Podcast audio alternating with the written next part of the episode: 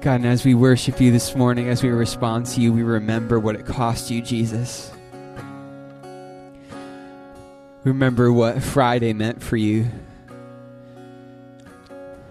And God, we are kind of, I guess we're in shock, God, that Jesus, you'd be willing to go through that for us. But we say, with everything in us, thank you. Thank you for healing us. Thank you for finding us in our condition and rescuing us, God. And today, God, we celebrate your victory. We celebrate that we have nothing left to fear in death. And Jesus, as we just respond to you this morning, it's such a small thing. But God, it's our honest heart's response to you. And God, as we hear from you this morning, God, I pray that you'd speak to our hearts in a deep place, God, not in a uh, not in a typical place, not in a routine way are we going to listen, but God, we just stop everything and we, we let our hearts really listen to what you want to say to us today. In your name, Jesus, we love you. Thanks for being here. Amen. You guys can have a seat. Thank you for singing. Thursday was opening day for Red Sox baseball. Some of you guys are fully aware of that and uh, it was it was a tough day for us for sure. But it's a big day. It's a day for, for us as Bostonians. It's a big deal. We get really really excited about that. Um, here's the thing: for us as Christians, Easter is kind of like opening day for the Red Sox, plus the World Series, plus Super Bowl, plus the Stanley Cup, plus Wimbledon, the summer and winter uh, Olympics, all combined, multiplied over and over and over again. For us, Easter is a, is a really, really big deal. And, and some of you are here because Easter's a big deal to you. And then maybe some of us are in here because Easter's a big deal to somebody else who invited us, and so we obliged them, right? And, and we came. But, but regardless, we, we're really glad that you're here. And, and as a new church, here's what we're trying to do we're trying to build a culture where you can come as you are. Again, you don't have to clean up for Jesus, He finds you right where you are. We want to build a culture as a church where you can be loved and cared for and valued and served, baggage and all. That you come as you are. You don't have to pretend that you have it all together. We share our struggles, we share our heartaches, we share our questions about this and about, about Jesus. And, and, and when we do that, we, we begin to see real progress in our faith rather than coming in here pretending like we have it all together and we don't have anywhere to progress. We actually are honest and we're able uh, to progress so we, we actually get somewhere. My, uh, my younger brother Nick, when he was growing up, he was that kind of kid that just completely honest, no filter, always spoke his mind. So there, like for example, I remember one time he, he told my grandma, he's like, "You're old." Wow. And then it clicked one time. One time he said, "You're older than the speed limit." That's that's old, right? And so he just he would just speak he would just speak his mind. And uh, he was the kid who uh, he would come to church. Mom and dad would would drag him to church. He would sit on the ground here, kind of between the pews, and when the, the pastor, the preacher, would ask rhetorical questions, he was the kid who would answer them out loud, right? And so, like, one time the, the pastor was preaching this sermon about the value of church and how you all need to be at church. And so he said something along the lines of, Don't you really want to be here in God's house today? And my little brother goes, No, not really. No, little kid, he just didn't, he didn't want to be here. I don't know if that's how you feel. Uh, today, but we want to we want to change your we want to change your mind. And, and here's the thing with with Easter, we are celebrating the, the truth that Jesus Christ lived perfectly, that he then died the death of a criminal in place of our, our sins. And then after three days later, he, he resurrected to life, defeating Satan, sin, and death, and then offers life and life uh, eternally to anyone who would trust him and, and him alone. But there's a question. And, and it's a question that maybe even some of you came in here uh, today and, and you came in asking this question, and maybe it's a question that, that some of you would never, ever say out loud in, in church, like my brother. Uh, in fact, maybe it's a question that we, you know, perhaps we all should be asking uh, today, and, and I'll go ahead and give it to you. You ready for it? Here's the question. Some of you, you come to church and, and you sit in here, and the, the, the pastor, the preacher, wherever you grew up going to church or wherever you've been, he says something, and do you ever just want to stand up and go, Seriously? Are you you believe that? You believe that a guy was dead. Like dead. Not out for 15 minutes and they massaged his heart and then he came back to No, dead for 3 days and he came back to life? You ever just wanted to say, Seriously? You, you, you really believe that? And, and I want us to ask that question uh, together this morning. So let's jump into it in 1 Corinthians 15. Let's ask the question that my little brother would have been asking. Seriously? Do you believe that? Uh, the, the Apostle Paul is talking to this church uh, in the, the city of Corinth. And it's a church, uh, he's writing this letter to them, a church that, that uh, has some, some, some struggles and some questions with this concept of, of resurrection. And so Paul is defending it. And so let's, let's read verses 1 and, and 2 here. He says, Now I would remind you, brothers, of the gospel I preached to you, which you received, in which you stand, and by which you are being saved, if you hold fast to the word preached to you, unless you believed in vain. And so he starts with, in verses 1 and 2, he says, I want to remind you of the gospel, right? I want to remind you of the, the gospel. And I love this, this word remind because we need to understand that what I'm sharing with you guys this morning is not some kind of new news. It's not some kind of something that I'm excited just to, it's like new and unpackaged for you. No, it is, it is ancient. This is not my word. You don't have to come in here and trust this guy. You get to trust this guy. You get to trust uh, the Lord. And so he says, I'm reminding you of something that's been established long ago, right? He says, let me remind you of the gospel. And the gospel is, is the, uh, another word for the good news, right? The good news of Jesus. And here it is. Here's the gospel in a nutshell that, that Jesus comes to earth as a man. But why? He comes to earth as a man because the scriptures tell us that, that we're all sinful. And if we were to be really honest with ourselves, I think we could all kind of evaluate our own hearts and say, yeah, you know what? If I were to be real honest, I'm not perfect. I don't have it together. I, am sinful, right? And so the Bible says that because of our sin, we are, are dying because we were made to be eternal beings. And the wages of our sin against an infinitely holy, perfect, loving God who made us for relationship with Him, the wage, the Bible says, or what we've earned because of that is separation from Him. And because we are eternal beings, when we die, we die eternally, right? And so we're, we're, we're separated from God. But God doesn't leave us in that state of condemnation. He loves us. He made us for a relationship with Him. And so He sends His only Son, the Bible tells us, on a rescue mission. He says, I want you to step out of heaven. I want you to come into earth on the greatest rescue mission of all time, and I want you to save my people. Great love and great compassion of the Lord who could have said, Done with you.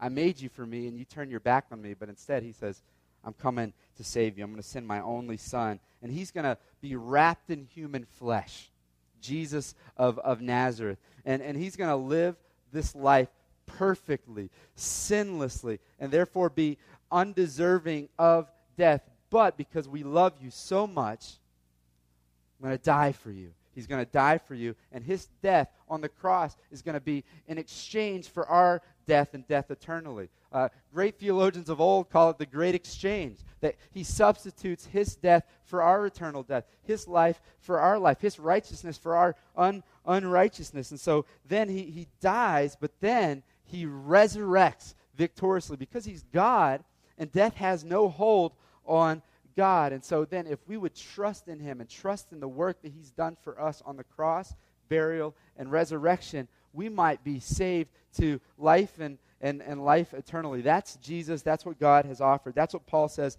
is the good news that I'm here to remind you of. To remind you of. Because here's the thing I would imagine that many of us have at least heard of Jesus to an extent. I, I would imagine that, that for many of us, we've, we've kind of heard this idea of gospel, of needing Jesus, of Christians saying we're all sinful and, and we therefore need Jesus. But my prayer is that this morning we would more than hear it. My prayer is that this morning we would place faith in it, that we would trust in it, that we would say, Yes, I need that. I want to bank my entire life on this because this is good news. This is the best news. This is the best news of all time. I absolutely need it. And so, uh, as we get into it, I, I want to answer that big question. Seriously? Okay, the gospel says Jesus died and resurrected. That really happened? Could he really uh, rise from the dead? And so let's let's read on. Look at verse three. Verse three. He says, "For I delivered to you as of first importance what I also received." So he says, "Listen." He says, "This is of first importance. This, this resurrection is of first importance. In other words, listen, don't miss this. Don't miss this because without this, everything else doesn't even matter. He's kind of waving his proverbial arms and saying, You got to get this. You got to get this. Don't miss this. Verses 3 through 8, let's keep going. He says, uh, I deliver to you as of first importance what I also received that Christ died for our sins in accordance with the Scriptures, that he was buried, that he was raised on the third day in accordance with the Scriptures, and that he appeared to Cephas, that's Peter, the Apostle Peter, then to the twelve. Then he appeared to more than 500 brothers at one time, most of whom are still alive, though some have fallen asleep, some have died. Verse 7 Then he appeared to James, then to all the apostles. Last of all, as to one untimely born, he appeared to me. Paul says, I was kind of untimely born. Uh, when Jesus was walking the earth, I didn't, I didn't walk beside him. He said, in fact, he goes on and he, he persecuted and killed Christians, the guy who's writing this.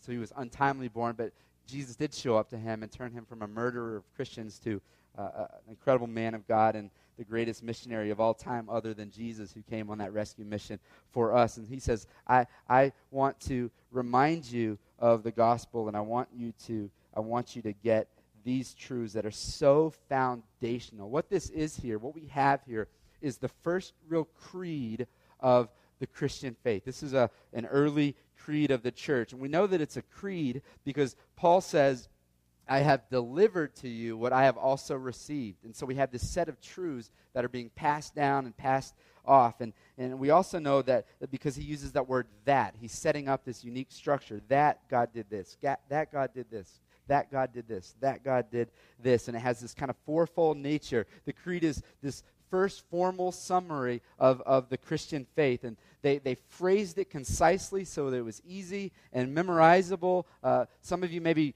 grew up learning this creed. You, you've heard it before. They didn't want it to be forgotten, they didn't want it to be distorted, so they made it nice and simple summary of the truth of what Jesus has done and, and these truths were taught and they were, were recited and passed on. And so, what we don't have is your classic game of telephone where, where somebody whispered it in his ear and it kind of goes around here and it comes all the way back. And by the time the truth gets here, it's just completely messed up. Now, what we have is it was condensed, this nice creed, memorizable. So if somebody starts to distort it, distort it. They say, "No, absolutely not. What are you talking about? This is this is the truth. We've said it. Our family has said it. It's been very, very clear, right?" And so here we are 2,000 years later, and today we still deeply, fully believe in this creed. Because though culture changes, truth doesn't change. Truth is truth. And we have four major points of the creed that Christ died for our sins, that he was buried, that he was raised on the third day in accordance to the scriptures, and that he appeared to many, many people. And, and these four points are very, very important to Paul. They're very, very important to us. Paul says in verse, verse 3 I delivered to you these that were of first importance. In other words, I've taught you all kinds of things, and in this letter alone, uh, Paul's written many letters, but in this letter alone, he's taught all kinds of things. He's taught about marriage, he's taught about spiritual gifts, he's taught about the church, he's taught about Holy Communion, he's taught about unity and, and purity and the Holy Spirit. He says, listen, but this is of first importance because without this, all of that other teaching does not even matter. He says, this is of first importance because if he didn't resurrect from the dead, we are worshiping a dead guy and we might as well be worshiping unicorns because he's dead and there's no power. But if he's alive and well, then there's credibility here. And we better listen, and we don't want to miss this, right? That's why in a, few verses down, in verses 14 and 19, listen to what Paul says. In verse 14, he says, If Christ has not been raised, then our preaching is in vain, and our faith is in vain. He's like, If Christ is still dead, why am I even talking right now? Like, let's go home. Let's pack up, right? Verse 19, he says, if, if in Christ we have hope in this life only, so in other words, if, if Jesus didn't resurrect from the dead and we're not going to come to life eternally in him, we just have life and hope in this life only. In other words, the Christian faith is kind of this, this nice, convenient crutch, and it works for us. And so if it helps you through your struggles and, and you're weak and you need it, that's good. He says, if, if that's all it is, if it's just hope for this life only, he says in verse 19, we are of all people most to be pitied. He says, This is pitiful. if, if this is just a crutch for us and, and it's not true that he, he, he rose from the dead, he says, this is pitiful. What Paul's saying is, it happened. Seriously. It really, really happened. And so, for, for you, if, it, if it's your first time in the church here, um, I, I pray that, that if you leave rejecting this, I pray that you at least leave saying, these people really believe this stuff. I pray that you leave and say they are convinced and they're they're passionate uh, about this, right? And so these these later verses after the creed explain that listen, if Christ didn't die and and, and buried and, and rise from the dead, then this is just a cute little religious act that is a waste of our time, and we could be doing something a lot better. But he says, no, this is real. I seriously believe this. He rose from the dead. Let's do this. Let's break the creed down four parts. Let's, let's walk through it a little bit. And, I, and, and this won't be entirely exhaustive for you of let's prove that he rose from the dead. But hopefully, as we walk through this creed, we'll see some of the pieces that, that make this uh, true and, and, and believable. I think there's so many other things we could do. We're going to walk through biblical evidence today. We could also walk through circumstantial evidence. We could also walk through a lot of historical evidence, but I want to walk through some biblical evidence uh, today. Uh, the, the, the first point here of the creed is that Christ died for our sins in accordance to the scripture. So I'll start by saying this that Jesus while on this earth, repeatedly said, I will die, I will be buried, I will rise back to life like nobody ever has. And he said this often. He clearly believed it, or he was just crazy, but he at least believed it. And, and he was preparing his people for his resurrection. I want to emphasize this point that, that he dies. We need to understand that, that he, he, he dies, right?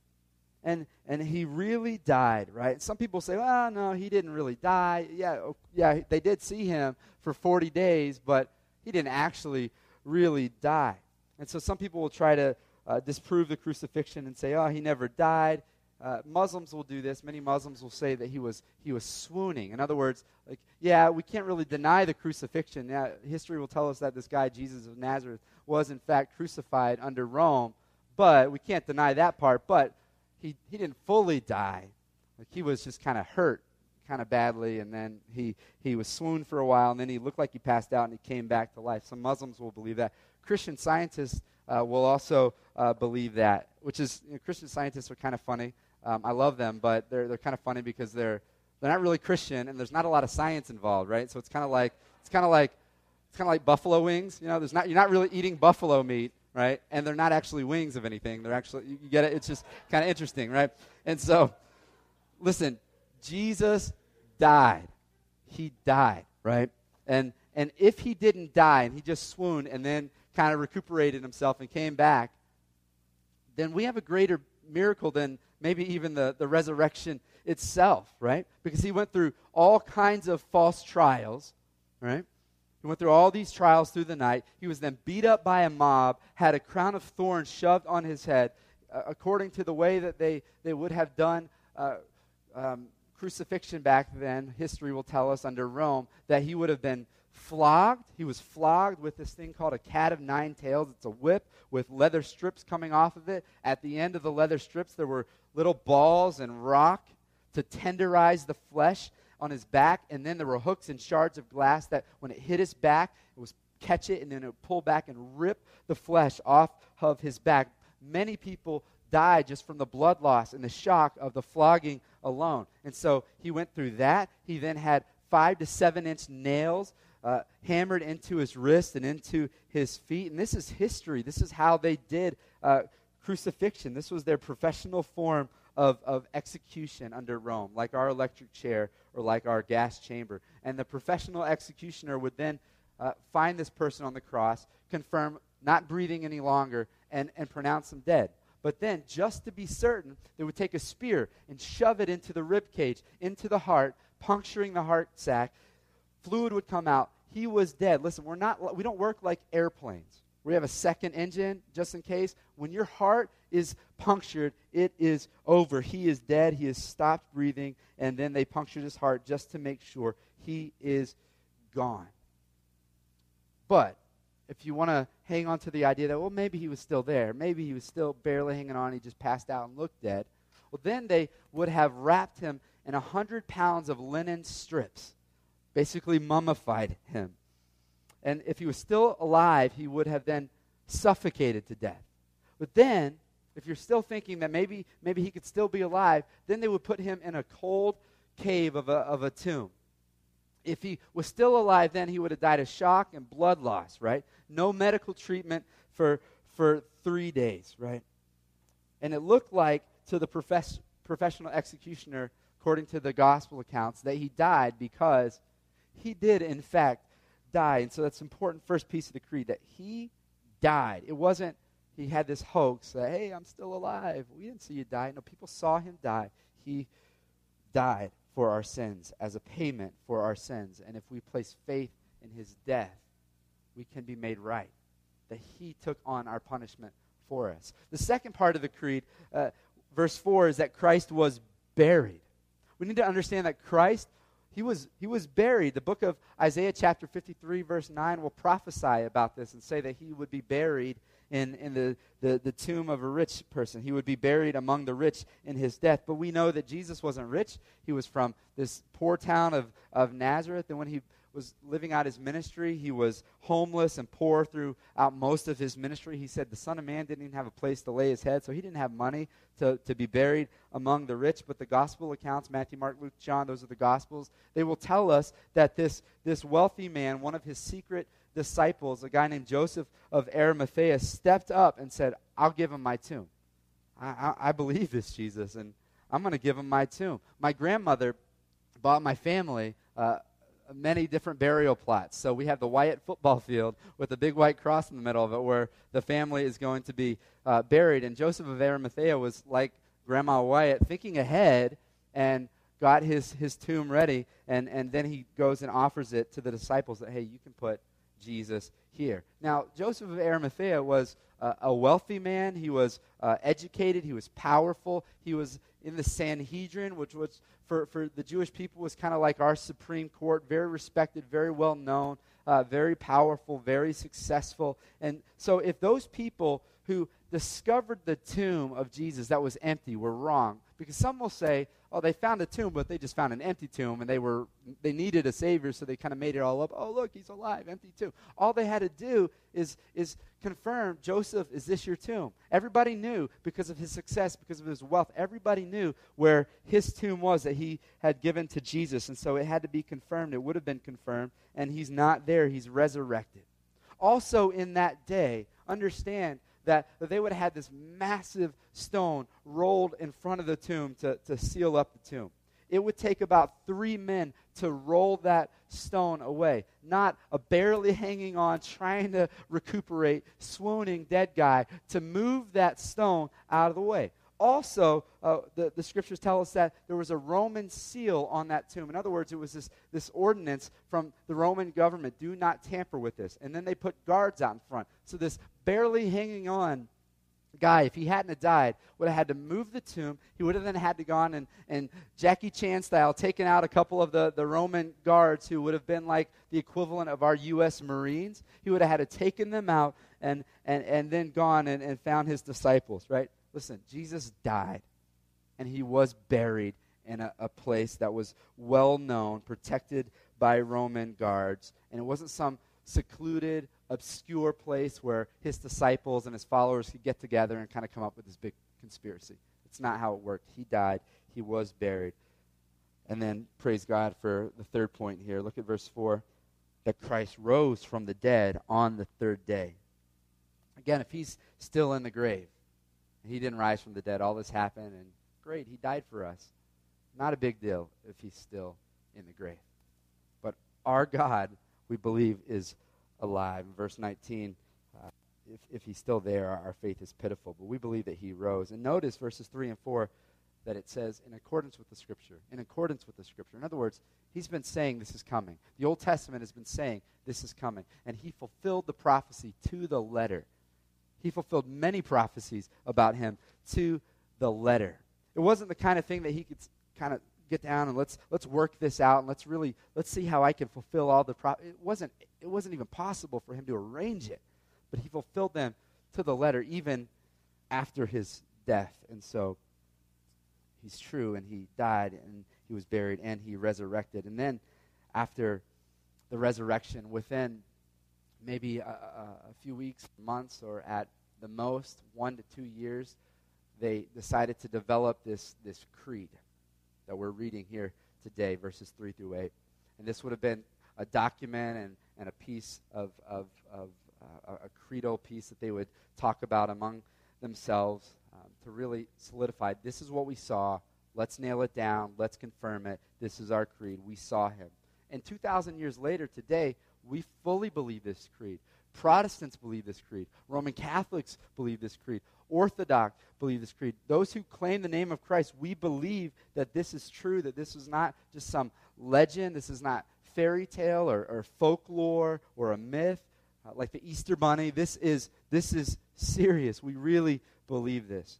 And, and, and some will say, well, the idea of the resurrection was, you know, yeah, Jesus was a good man, yeah, he died, but the idea of the resurrection was, was really put together several hundred years later that then they said, oh, let's say that he, he, he resurrected and, and let's make a little more out of Jesus than actually was. They'll, they'll tell you that the followers kind of made up that, that piece of the story to make it a little more extravagant, and a little more worth devoting your, your life to. But this creed was put together long before um, all of these people would have, have passed away. This creed was put together shortly after the resurrection of Jesus, while eyewitnesses were still alive. That's why they name these eyewitnesses here to say, go talk to him. Go talk to him. Go talk to her. He is alive. And so, somewhere between AD 30 and AD 36, this creed was put together right after the resurrection of Jesus. Roman historians, these are Roman historians like Josephus and, and, and Sosthenes, these guys who, who were paid by Roman emperors to, to do history and to find out what's going on with this, this guy, Jesus, who had been uh, killed. Roman historians record of Christians' extreme and radical faithfulness to this person, Jesus. Before uh, time for a false religion to kind of be worked together would have even been able to have evolved.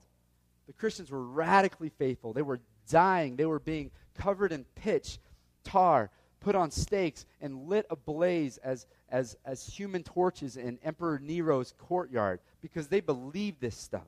They're not dying for a hoax. They're not dying for something that they sat around a table and said, let's make something really cool and leave a legacy. They're dying for something that they saw. We saw him. We believe this. Which brings us to the, the last piece of the creed, verses 5 and 8. Go on and talk about the witnesses. Talk about that he appeared to many. And these people are very, very important. They're, they're, they're tremendously uh, important because they saw the resurrected Jesus. There were hundreds of eyewitnesses of the resurrected Jesus. And notice that they're all from different places in life. Some are young, some are old, some are rich, some are poor, male, female. Let me make a little point for you here is that that females in that day couldn't even submit their testimony in court. It didn't matter. But Jesus appeared to them. Not because he was he, he wasn't trying to make a case for himself. He just was resurrected. But he appeared to them too. If he was trying to make a case for himself, he would appear to all the men and all the lofty, successful men. But he appeared to his people that he loved, and he appeared to rich, uh, poor, young, old, male, female. And the Bible says that he did that for 40 days, making sure that people um, knew that he was alive, his followers. He is alive. He is alive. He said he would be, and it starts to click. He's, he's alive just like he said. I'm God, I'm in control, and I'm here. Now, in this day, there were no video cameras, no forensic evidence, and so eyewitness testimony was proof factual. I mean, this was where it was at. And so to have hundreds, not a few, hundreds of witnesses to say we saw him alive is the Bible, the creed's way of saying, go interview them, they saw him. Their testimony will not conflict. He's alive. And so among, among the list include, uh, we get these from the other gospel accounts Mary Magdalene, Cleopas, another disciple, 10 apostles, 7 apostles at another occasion, all 12 apostles on, on one occasion, 500 people at one time. 500 people at one time. So some people say, well, they had this big, massive hallucination. And they drank the Kool Aid and had this hallucination. Well, see, the people who drank the Kool Aid, remember, they drank the Kool Aid and then they all killed themselves. So we couldn't confirm, right? These people continued about the rest of their lives living for Jesus. And so at some point, if it was just a big hallucination or a hoax, wouldn't somebody at some point say, you know what? That didn't happen. You know what? We were just somebody. I mean, we watch Dateline NBC in 2020, right? And you see these, these cults, and people eventually, somebody comes out and says, This is crazy. Here's what they did 500 people. They would have, they would have gotten published, it would, it would have spread, they would have established this was false, and the creed would have just dissolved. But it's still here. We still believe it because it's true. And, and, and this, is, this is history. This is history. You can go check with them, it was verifiable. It was verifiable. I, I, I just want us to get this. I want us to latch onto this. Jesus died, Jesus was buried, and he resurrected. I want you to think about something else. If you think about if you think about all the other major world religions out there, the other major world religions out there that were formulated by a leader, you can go to that leader's tomb and there's a shrine to him, right? Abraham for Judaism and Hebron. You can go to Muhammad's. You can go to uh, Buddha. You can go to their places, and there was a shrine. But for Jesus, there's nothing. Even if he died and just stayed there and didn't resurrect, wouldn't there at least be something? He was a phenomenal teacher. People were amazed and astonished at his teacher. In Palestine, there are 40 different shrines to religious teachers of that day. Wouldn't have there been something for the most famous man of all time, Jesus Christ. No, there's nothing because he's not there, because he's resurrected. He is alive and, and, and well. He is God. And, and, and the Bible, believe, confirms that, and I believe history confirms it, and there's plenty of circumstantial evidence uh, to confirm it. You know, the, the, this creed that we're reading only gained steam from this point forward it just grew and grew, and the Christian faith, the gospel message, gained steam. Some of Jesus' worst enemies when he walked this earth began to follow him. Even his brothers, James and Jude, began to follow him. Listen, for me to get my brother to worship me, it would have to be a miracle, right? But they started to, to worship him. They didn't follow him when he was on this earth.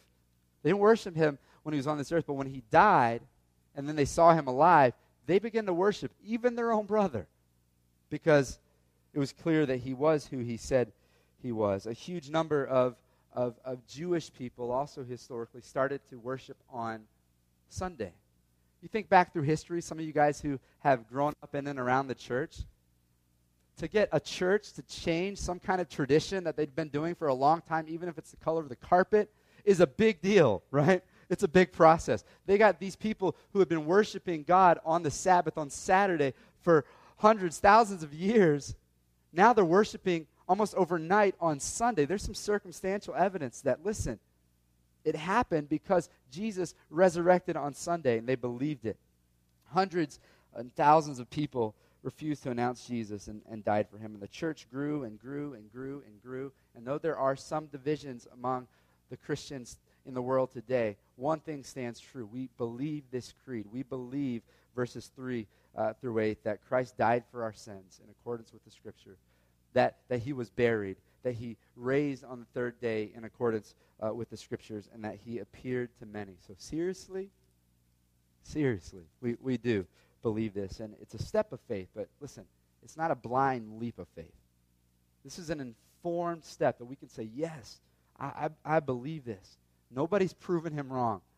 He resurrected, he is God. And so, I'll close with another question for you, and that is what are you going to do with the resurrection? W- what are we going to do uh, with the resurrection? See, the claims of Jesus are really, really huge. He says, I rose to life, and he says, and I am the way, the truth, the life. No one comes to the Father. No one is restored to right relationship with God the Father but by me. So he's the only way to be made right with God. So he is perfectly just and he must judge sin, but he's also perfectly loving and compassionate. He made one perfect, beautiful way, and that was for you to trust in him and trust in what he's done. And so, what do you do with this? As we close up today, I, am praying, we've been praying that you would say yes to Jesus, that you would say, listen, this is, this is something I believe, and I want to go after him, I want to follow him, I want to trust in his life, his death, his resurrection victory over Satan, sin, and death. And so, do you believe it? I pray that today you'll you'll you'll say yes to Him. And so, here's what we're going to do.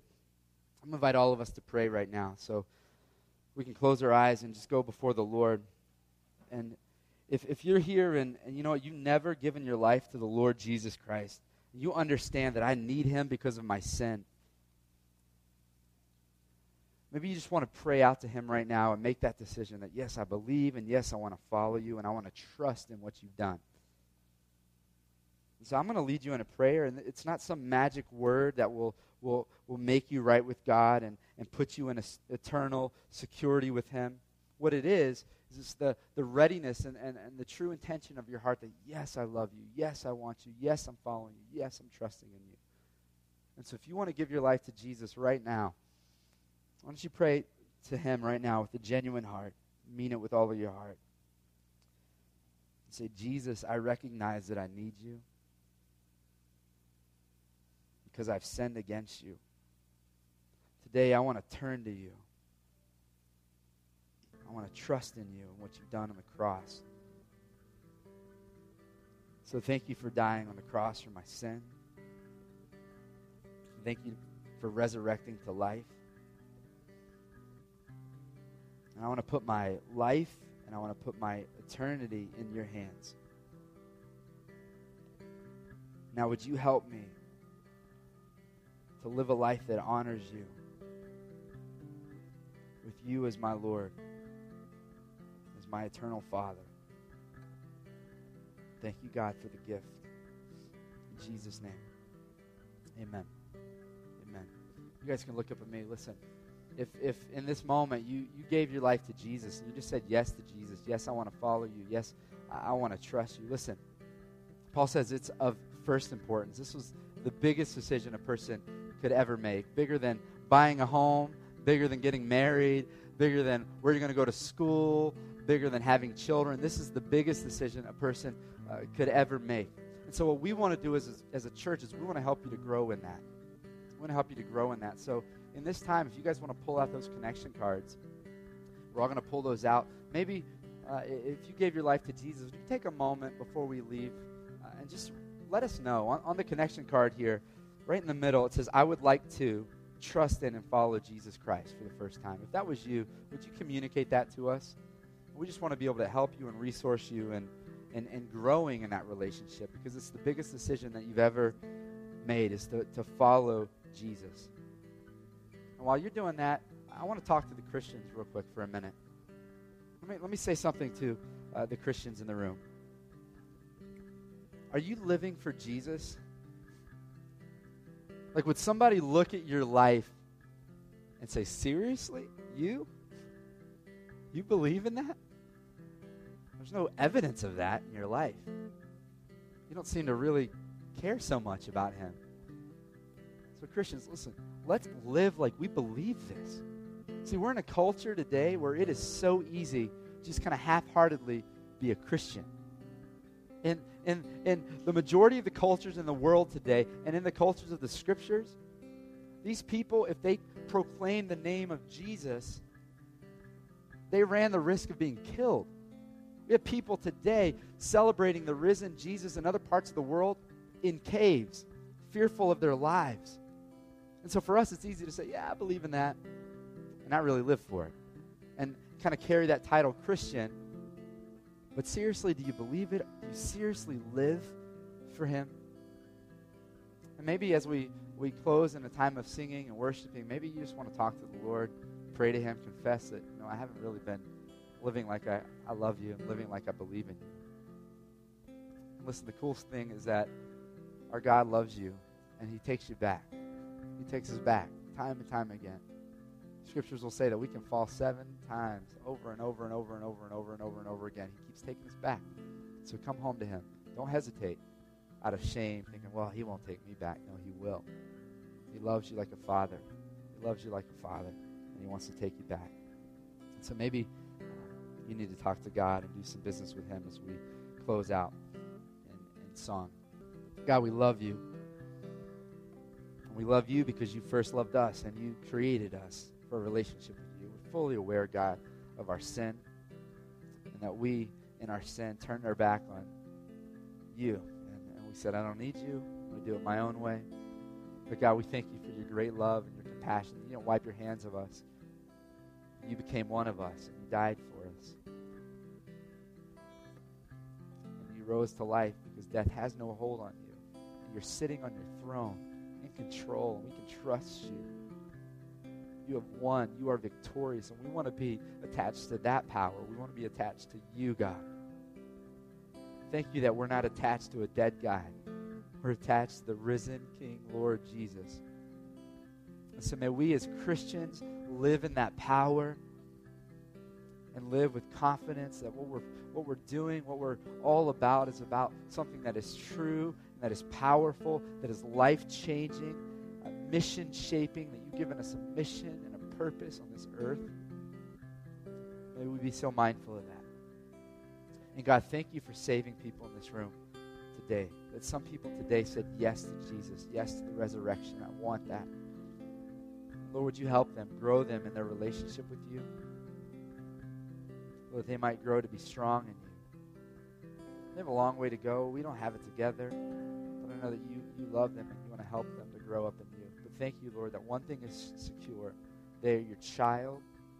They are right with you, and they are heading to eternity with Jesus, that we see you face to face again soon. So much sooner than we can possibly even imagine. So, God, may we not waste our time on this earth. May we live lives of faithfulness. Resurrected King Jesus. In his name we pray. Amen.